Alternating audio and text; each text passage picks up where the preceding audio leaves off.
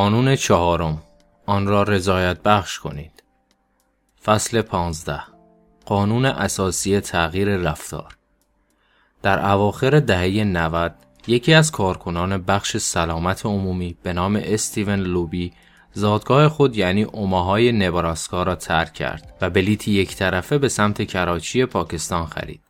کراچی یکی از پرجمعیت ترین شهرهای دنیا بود. در سال 1998 بیش از 9 میلیون نفر در آن سکونت داشتند. این شهر مرکز اقتصادی پاکستان و یک قطب ترابری بود. جایی که تعدادی از فعالترین فرودگاه ها و بنادر منطقه در آن حضور داشتند. در بخش های بازرگانی شهر می توانید تمامی امکانات شهری استاندارد و خیابان های شلوغ مرکز شهر را بیابید. اما از سوی دیگر کراچی یکی از بدترین مناطق مسکونی در کل دنیا محسوب می شد. بیش از 60 درصد از ساکنان کراچی در اقامتگاه های نامتعارف و زاقه ها زندگی می کنند. این محله ها که جمعیت متراکمی دارند پر از زاقه است که از تخته های قدیمی، آجرهای سیمانی سبک و سایر مواد زایعاتی برای سرهمبندیشان استفاده شده است. هیچ گونه سیستم دفع زباله، شبکه الکتریسیته و مخزن آب تمیز وجود نداشت. وقتی آب و هوا خوش بود، خیابانها ترکیبی از غبار و زباله بودند. وقتی هوا مرتوب می‌شد، به گودالهای پر از گل و فاضلاب تبدیل می شدند. گروه پشه ها در منابع آب راکت پرورش یافته و بچه ها در میان زباله ها بازی می کردن. شرایط غیر بهداشتی باعث بیماری های گسترده می شد. آب آلوده اپیدمی اسهال، استفراغ و شکم درد را به وجود می آورد. تقریبا یک سوم کودکانی که در آنجا زندگی می کردند سوء تغذیه داشتند. با توجه به تعداد فراوان افرادی که در یک فضای کوچک زندگی می کردن، های ویروسی و باکتریایی به سرعت گسترش می یافت. این بحران سلامت عمومی بود که استیون لوبی را به سمت پاکستان کشاند. لوبی و تیمش متوجه شدند در محیطی که بهداشت ضعیف باشد عادت ساده شستشوی دستها می تواند تفاوت قابل توجهی را در میزان سلامت ساکنین به وجود آورد. اما خیلی زود فهمیدند که بسیاری از افراد از قبل به اهمیت شستشوی دست واقف بودند و با این حال علیرغم اطلاع از این موضوع بسیاری از ساکنین دستهایشان را به شکل جسته گریخته می شستند. برخی افراد صرفا دستهایشان را خیلی سریع زیر آب می گرفتند و بیرون می آوردند. برخی دیگر فقط یک دستشان را می شستند. بسیاری از آنها اصلا فراموش می قبل از آماده سازی غذا دستانشان را بشویند. همه می‌گفتند که شستشوی دست اهمیت دارد اما تعداد اندکی از آنها به این کار عادت داشتند مشکل نه فقدان آگاهی بلکه ثبات در انجام این کار بود همین زمان بود که لوبی و تیمش با شرکت پراکتر اند گمبل مشارکت کردند تا صابون سیفگارد را در اختیار محله قرار دهد. سیفگارد در قیاس با صابونهای استاندارد و معمول یک تجربه لذت بخشتر را فراهم می کند. لوبی به من گفت در پاکستان سیفگارد یک صابون اعلا محسوب می شد. شرکت کنندگان در مطالعه همگی از آن داشتند که به این صابون علاقه دارند. صابون به راحتی کف می کرد و افراد می توانستند دو دست خودشان را با این کفها تمیز کنند. بوی خوبی هم داشت. ناگهان شستشوی دست به یک تجربه مطبوعتر تبدیل شد. لوبی گفت من هدف از تبلیغ شستشوی دست را نه در قالب یک تغییر رفتار بلکه به عنوان پذیرش یک عادت می دیدم. اگر محصولی در اختیار افراد قرار بگیرد که سیگنال حسی مثبتی را القا کند نظیر طعم نعنا در خمیردندان افراد آن را نسبت به عادتهای نچندان مطبوع و لذت بخشی همچون استفاده از نخدندان خیلی راحت تر میپذیرند. تیم بازاریابی پراکتر اند گمبل از تلاشش برای ساخت محصول شستشوی دست با تجربه کاربری مثبت می‌گفت. طی چند ماه محققین تغییر سریعی را در سلامت کودکان محله مشاهده کردند. نرخ اسهال به میزان 52 درصد، سینه پهلو به میزان 48 درصد و زرد زخم که یک عفونت باکتریایی پوست است به میزان 35 درصد افت کرد. اثرات طولانی مدت این روی کرد بهتر هم بودند. لوبی به من گفت 6 سال بعد به برخی از خانه های کراچی برگشتیم. بیش از 95 درصد خانه هایی که صابون رایگان دریافت کرده و به شستشوی دستها تشویق شده بودند سینک مخصوصی برای شستشوی دست به همراه آب و صابون داشتند که تیم مطالعه ما از آن بازدید کرد طی این پنج سال هیچ صابونی را به آن گروه نداده بودیم اما در حین پروسه آزمایش آنقدر به شستن دستهایشان عادت کرده بودند که پس از آن نیز همین رویه را حفظ کردند. این یک نمونه قدرتمند از قانون چهارم و پایانی تغییر رفتار است. آن را رضایت بخش کنید. وقتی تجربه ای برای ما رضایت بخش باشد احتمالش بیشتر است که آن رفتار را تکرار کنیم. کاملا منطقی است. احساس لذت حتی لذت های کوچکی همچون شستن دست با صابونی که بوی خوبی می‌دهد و خوب کف می کند سیگنال هایی هستند که به مغز می‌گویند این کار حس خوبی دارد. دوباره انجامش بده. لذت به مغز شما یاد می دهد که فلان رفتار ارزش تکرار و به خاطر سپردن را دارد. داستان آدامس را در نظر بگیرید. آدامس در سرتاسر سر سده 1800 میلادی به صورت تجاری به فروش می رسید اما پس از شروع به کار ریگلی در سال 1891 بود که به یک عادت جهانی تبدیل شد. نسخه های اولیه آن از سمهای نسبتاً بیمزه ساخته می شدن. قابل جویدن بودند اما نه چندان خوشمزه. ریگلی با افزودن تعمهایی نظیر نعنا و میوه با آدامز این صنعت را متحول کرد زیرا این محصول خوشتم و با مزه شده بود. سپس آنها یک گام جلوتر رفتند و جویدن آدامس را به عنوان راهکاری برای تمیز کردن دهان برشمردند. تبلیغ ها به مخاطبین می گفتند که طعم دهان خود را عوض کنید. طعم خوب و حس تازگی دهان باعث گسترش فوری محصول شد و استفاده از آن را رضایت بخش کرد. مصرف آن سر به آسمان سایید و ریگلی به بزرگترین کمپانی آدامس در دنیا تبدیل شد. خمیر دندان نیز مسیر مشابهی را طی کرد. تولید کنندگان با افزودن تعمهای نعنا، پونه و دارچین به محصولاتشان موفقیت بزرگی را تجربه کردند. این تعمها موجب ارتقای بازدهی خمیردندان نشدند بلکه صرفا حس تمیزی دندان را ایجاد کرده و تجربه مسواک زدن دندان را مطبوعتر کردند. حتی همسرم استفاده از سنسوداین را متوقف کرد زیرا تعمی که در دهان باقی میگذاشت را دوست نداشت. او سراغ برندی رفت که دارای طعم نعناع بهتری بود و همین امر برای او رضایت بیشتری به همراه داشت. بالعکس اگر یک تجربه رضایت بخش نباشد دلیل زیادی برای تکرار آن نداریم. بنا به تحقیق خودم داستان خانمی را شنیدم که یک آشنای نارسیست یا خودپرست داشت. دیوانه اش کرده بود. او طی تلاش هایی که برای وقت گذرانی کمتر با این فرد خودخواه داشت. سعی می کرد حد امکان در هنگام حضور او خودش را بیحوصله و بیتفاوت نشان دهد. پس از چند برخورد آن فرد خودخواه از او دوری کرد چون به نظرش شخصیت جالبی برای معاشرت نداشت. داستانهای این چنینی برهانی برای قانون اصلی تغییر رفتار هستند. آنچه مفید باشد تکرار خواهد شد. آنچه مضر باشد دور خواهد شد. کارهای آینده خود را بر اساس پاداشها یا تنبیهاتی که اقدامات گذشته به همراه داشتهاند تعیین می کنید. احساسات مثبت موجب کاشت عادت می شوند. احساسات منفی آن را از بین می برند. سه قانون اول تغییر رفتار آن را شفاف و آشکار کنید. آن را جذاب کنید. آن را ساده کنید. احتمال تکرار آن رفتار در همین دفعه را افزایش می دهند. قانون چهارم تغییر رفتار آن را رضایت بخش کنید. احتمال تکرار آن رفتار در دفعه بعد را افزایش می دهد. این قانون چرخه عادت را تکمیل می کند. اما یک نکته وجود دارد. ما به دنبال هر نوع رضایتی نمی گردیم بلکه رضایت آنی را می خواهیم. عدم تناسب میان پاداش های آنی و متأخر فرض کنید حیوانی هستید که در دشت های آفریقا پرسه می‌زند. یک زرافه یا فیل یا شیر. اکثر تصمیماتی که در هر روز می‌گیرید یک تأثیر آنی به همراه دارند.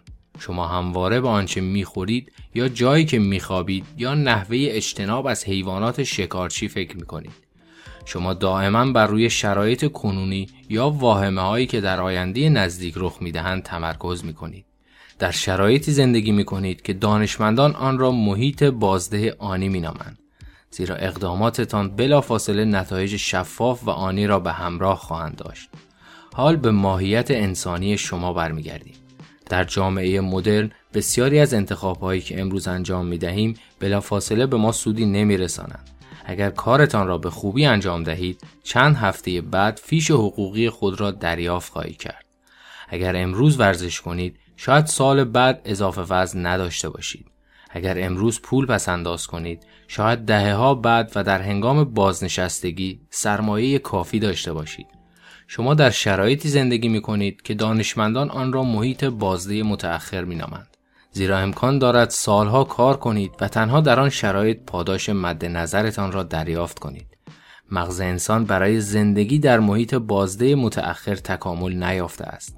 قدیمی ترین بقایای بشر مدرن که تحت عنوان هوموساپیانس شناخته می شوند، عمرشان به حدود 200 هزار سال پیش برمیگردد. اینها اولین انسانهایی بودند که مغزی نسبتا شبیه به ما داشتند. به صورت ویژه می توان به نوپسته جدیدترین بخش مغز و ناحیه‌ای که مسئول کاربردهای رده بالاتر همچون زبان است اشاره کرد که اندازه آن نسبت به 200 هزار سال پیش تقریبا بدون تغییر مانده است. شما تقریبا با همان سخت افزاری زندگی می کنید که اجداد پالئولیتیکتان داشتند. تنها همین اواخر در 500 سال اخیر یا همین حوالی جامعه به سمت محیطی رفت که عمدتا دارای بازده متأخر است. در قیاس با سن مغز جامعه مدرن کاملا جدید است. در همین صد سال اخیر ظهور ماشین، هواپیما، تلویزیون، کامپیوتر شخصی، اینترنت، گوشی هوشمند و بیانسه را مشاهده کرده ایم. دنیا در این سالهای اخیر تغییرات زیادی داشته اما طبیعت انسان چندان تغییر نکرده است. اجداد ما همانند حیوانات در دشتهای بیدرخت آفریقا روزهای خود را صرف مواجهه با تهدیدات بزرگ، تضمین وعده بعدی و پناه گرفتن از شر طوفان می کردن. منطقی بود که در آن شرایط ارزش بالایی را برای جوایز و پاداشهای آنی قائل شوند. آینده دوردست خیلی موجب نگرانیشان نمی‌شد و پس از اینکه هزاران نسل از ما در محیطی با بازده آنی زندگی کردند مغزمان به گونه ای تکامل یافته که پاداش های سریع را به طولانی مدت ها ترجیح می‌دهند. اقتصاددانان رفتاری این گرایش را تحت عنوان ناسازگاری زمانی می‌شناسند. یعنی روی کردی که مغزتان برای ارزیابی پاداش ها دارد در گذر زمان هماهنگ و یک نواخ نبوده است. شما برای حال حاضر ارزش بیشتری نسبت به آینده قائل می شوید. معمولا این گرایش در خدمتتان قرار می گیرد. پاداشی که همین الان قطعی است معمولا بیش از پاداش احتمالی در آینده ارزش دارد. اما گاهی اوقات گرایش ما به سمت پاداش های آنی مشکل ساز می شود. چرا باید یک نفر سیگار بکشد وقتی می داند که این کار خطر سرطان ریه را افزایش می دهد؟ چرا باید یک نفر پرخوری کند وقتی می‌داند این کار خطر چاقی را به همراه دارد؟ چرا باید یک نفر رابطه غیر ایمن داشته باشد وقتی می‌داند این کار به بیماری های آمیزشی منجر می شود وقتی متوجه شدید که مغز چگونه پاداش ها را اولویت بندی می کند پاسخ به این سوالات مشخص است. عواقب عادت های بد متأخر هستند در حالی که پاداش ها به شکل آنی ظاهر می شوند امکان دارد سیگار کشیدن ده سال دیگر شما را بکشد. اما الان استرستان را کاهش می‌دهد و وسوسه نیکوتینتان را از بین می‌برد. پرخوری در طولانی مدت ضرر دارد اما در حال حاضر لذت بخش است. رابطه جنسی ایمن یا غیر ایمن لذت آنی به همراه دارد. بیماری و عفونت شاید روزها، هفته ها یا حتی سالها زمان نیاز داشته باشد تا خود را نشان دهد. هر عادت چندین نتیجه را در دوره های مختلف زمانی به همراه دارد. متاسفانه این خروجی ها غالبا همراستان نیستند. عادت های بد ما معمولا در لحظه حس خوبی به همراه دارند. اما نتیجه نهایی آنها بد به نظر می رسد. برای عادت های خوب عکس قضیه صدق می کند. خروجی آنی آنها لذت بخش نیست اما نتیجه نهایی خوبی دارند. فردریک باستیات اقتصاددان فرانسوی این مسئله را به سراحت توضیح داده است. این موضوع همواره اتفاق می افتد که وقتی نتیجه آنی مطلوب است عواقب بعدی فاجعه بارند و بالعکس. غالبا هر قدر ثمره اولیه یک عادت شیرین تر باشد ثمره های متعاقب آن تلختر خواهد بود. به بیان دیگر عادت های خوب شما در حال حاضر هزینه می گیرند و بعدها ثمره می دهند اما عادت های بد هزینهشان را در آینده خواهند گرفت. گرایش مغز برای اولویت دادن به لحظات کنونی بدین معناست که نمی توانید به مقاصد خوب اتکا کنید. وقتی برنامه می ریزید برای کاهش وزن، نوشتن کتاب یا یادگیری زبان در واقع برای آینده تان برنامه ریزی می کنید.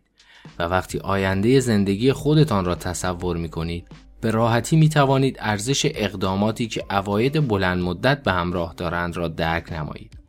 همه ما زندگی بهتری را برای آینده می خواهیم. اما وقتی لحظه تصمیم گیری فرا می رسد پاداش های آنی معمولا برنده می شوند. شما دیگر آینده بهتر خودتان را انتخاب نمی کنید که تناسب اندام بهتر، ثروت بیشتر یا رضایت بالاتر دارید. شما حال را برمیگزینید که دوست دارد معده پر، زندگی اعیانی و سرگرمی داشته باشد. به عنوان یک قانون کلی هر قدر لذتی که از یک عمل دریافت می کنید آنی تر باشد باید بیش از پیش همراستایی آن با اهداف بلند مدتتان را زیر سوال ببرید. با درک کامل از عواملی که باعث می شود مغز ما یک سری رفتارها را تکرار و از برخی دیگر اجتناب کند بیایید قانون اصلی تغییر رفتار را به روز رسانی کنیم. آنچه پاداش آنی داشته باشد تکرار خواهد شد. آنچه تنبیه آنی داشته باشد مورد اجتناب قرار می گیرد. ترجیح ما برای پاداش های آنی یک حقیقت مهم را راجع به موفقیت افشا می کند. با توجه به سرشت انسان اکثر افراد کل روز را صرف پیگیری رضایتمندی های کوچک می کنند. مسیری که کمتر طی شده جاده پاداش های متأخر است. اگر تمایل دارید منتظر پاداش بمانید با رقابت کمتری مواجه خواهید شد و غالبا پاداش بزرگتری خواهید گرفت. همانطور که ضرب المثل معروف می‌گوید آن کیلومترهای آخر بیشترین ترافیک را خواهد داشت. این همان چیزی است که پژوهش‌ها نشان دادند. افرادی که به فکر پاداش های متأخر هستند نمره بالاتری را در آزمون ها می. نرخ سوء مصرف مواد در آنها کمتر است. احتمال کمتری برای چاقی دارند. واکنششان به استرس بهتر است و مهارت های اجتماعی برتری دارند. همگی نقش این موارد را در زندگی خود مشاهده کرده ایم. اگر مشاهده تلویزیون را به تأخیر بندازید و تکالیفتان را انجام دهید معمولا بیشتر یاد می‌گیرید و نمره های بهتری خواهید گرفت. اگر در فروشگاه دسر و چیپس نخرید غالبا غذاهای سالمتری را در خانه مصرف خواهید کرد. در یک مقطع موفقیت در هر زمینه نیازمند بینشی است که بر اساس آن پاداش های آنی را به خاطر پاداش های متأخر کنار بگذارید. مشکل اینجاست. اکثر افراد می‌دانند که به تأخیر انداختن پاداش یک رویکرد عاقلانه است. آنها اواید عادتهای خوب را می‌خواهند. اینکه سالم، دارای بهرهوری بالا و در آرامش باشند. اما به ندرت در لحظات تعیین کننده به این نتایج فکر می‌کنیم. خوشبختانه می توانیم خودمان را به گونه ای تعلیم دهیم که پاداش ها را به تأخیر بیاندازیم.